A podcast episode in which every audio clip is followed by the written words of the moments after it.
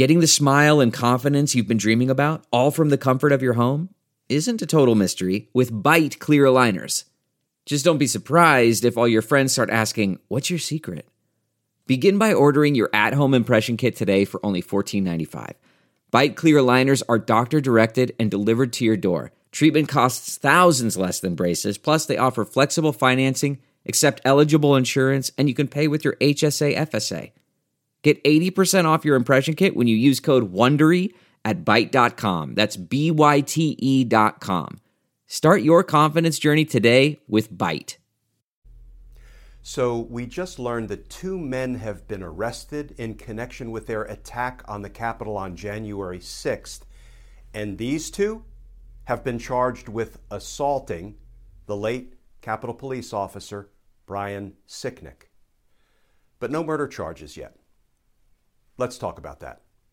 Because holding these insurrectionists fully accountable for the damage they did, like justice, matters.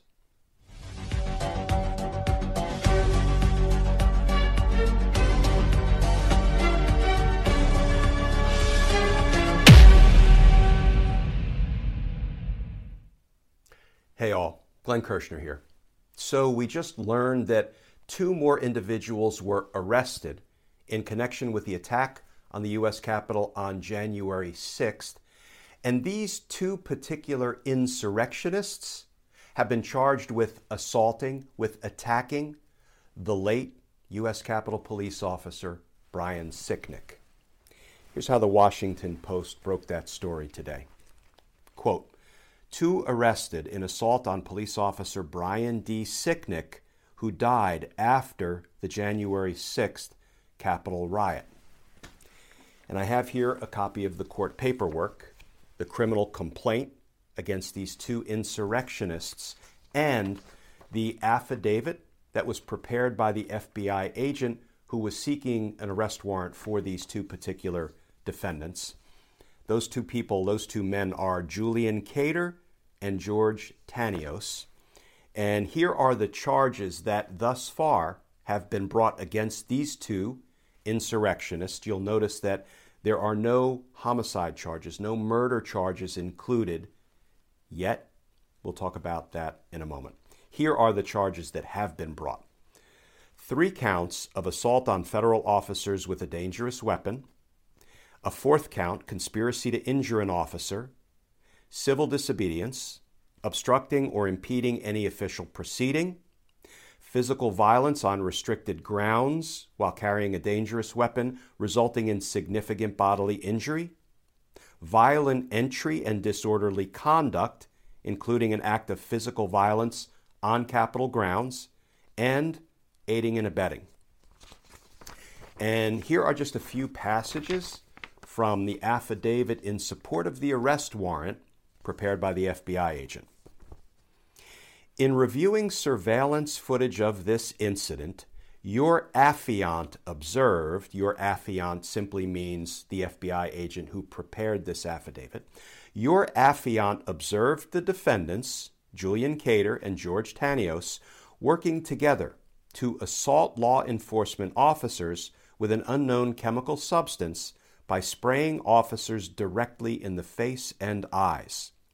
Your affiant further observed these defendants appeared to time the deployment of the chemical substances to coincide with other rioters' efforts to forcibly remove the bike rack barriers that were preventing the rioters from moving closer to the Capitol building. On the video, Khater is seen making his way toward Tanios. Khater then states, quote, Give me that bear shit, close quote and reaches into the backpack of Tanios on Tanios's back. Tanios then states, quote, hold on, hold on, not yet, not yet, it's still early, close quote. The affidavit continues. This verbal exchange between Khater and Tanios, together with Khater's retrieval of the spray can from Tanios, reveals that the two were working in concert and had a plan to use the toxic spray against law enforcement. Skipping forward a little bit in the affidavit. Seconds later, Khater is observed with his right arm high in the air, appearing to be holding a canister in his right hand and aiming it in the officer's direction while moving his right arm from side to side. The affidavit continues In reviewing the surveillance footage and body worn camera video, your affiant observes that officers Sicknick, Edwards, and Chapman who are standing within a few feet of Khater all react one by one to something striking them in the face.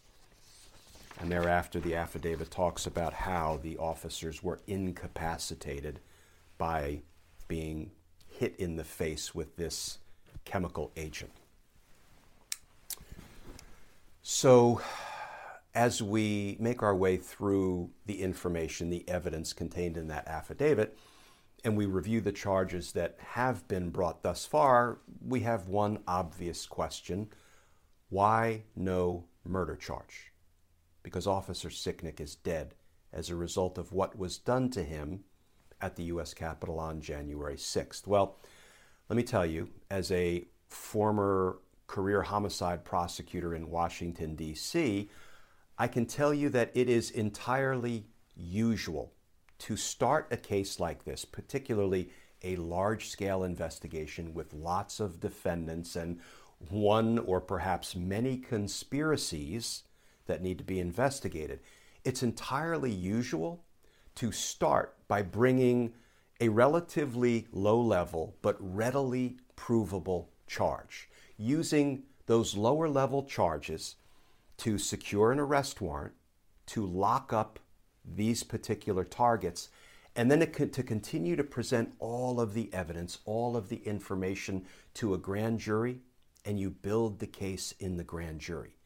And you build to the most serious, the most significant, the most severe criminal charges supported by the evidence. And then when you're done your investigation before the grand jury, you can ask them to vote out an indictment with all of the most significant charges supported by the evidence. So um, I wouldn't be too concerned that there are no murder charges yet that have been brought against any of these insurrectionists for the death of Officer Sicknick. I would say stay tuned. The other thing that I'll mention is that when we are investigating potential homicide charges, um, it takes some time to develop all of the evidence and information that might support those charges. For example, when an autopsy is performed, um, the medical examiner performing the autopsy will take a whole bunch of samples from the body of the decedent lots of tissue samples, organ samples, bodily fluid samples for example, blood, saliva, vitreous fluid from the eye. And all of these samples will be submitted for toxicology tests to see what it is that may have been in Officer Sicknick's system as a result of him being attacked by these two insurrectionists with that, you know, it's been referred to as bear spray, with that chemical irritant, that chemical agent that undoubtedly um, was involved in Officer Sicknick's death. But these things take time. These sort of um, intense, um, very specific toxicology tests that will be run on various samples taken at the time of autopsy, it all takes time. And then sometimes we need expert witnesses to help us unravel the forensic, the medical implications of the results of those toxicology tests. So um, don't lose heart um, I would say stay tuned because undoubtedly additional charges will be considered by the grand jury and perhaps indicted. Um, but in the meantime, I would say let's stay tuned because you know justice needs to come to Brian Sicknick, to his family, to everyone who was assaulted um, on January 6th by these lawless insurrectionists inspired by Donald Trump and company. Justice must come for all of it because justice matters.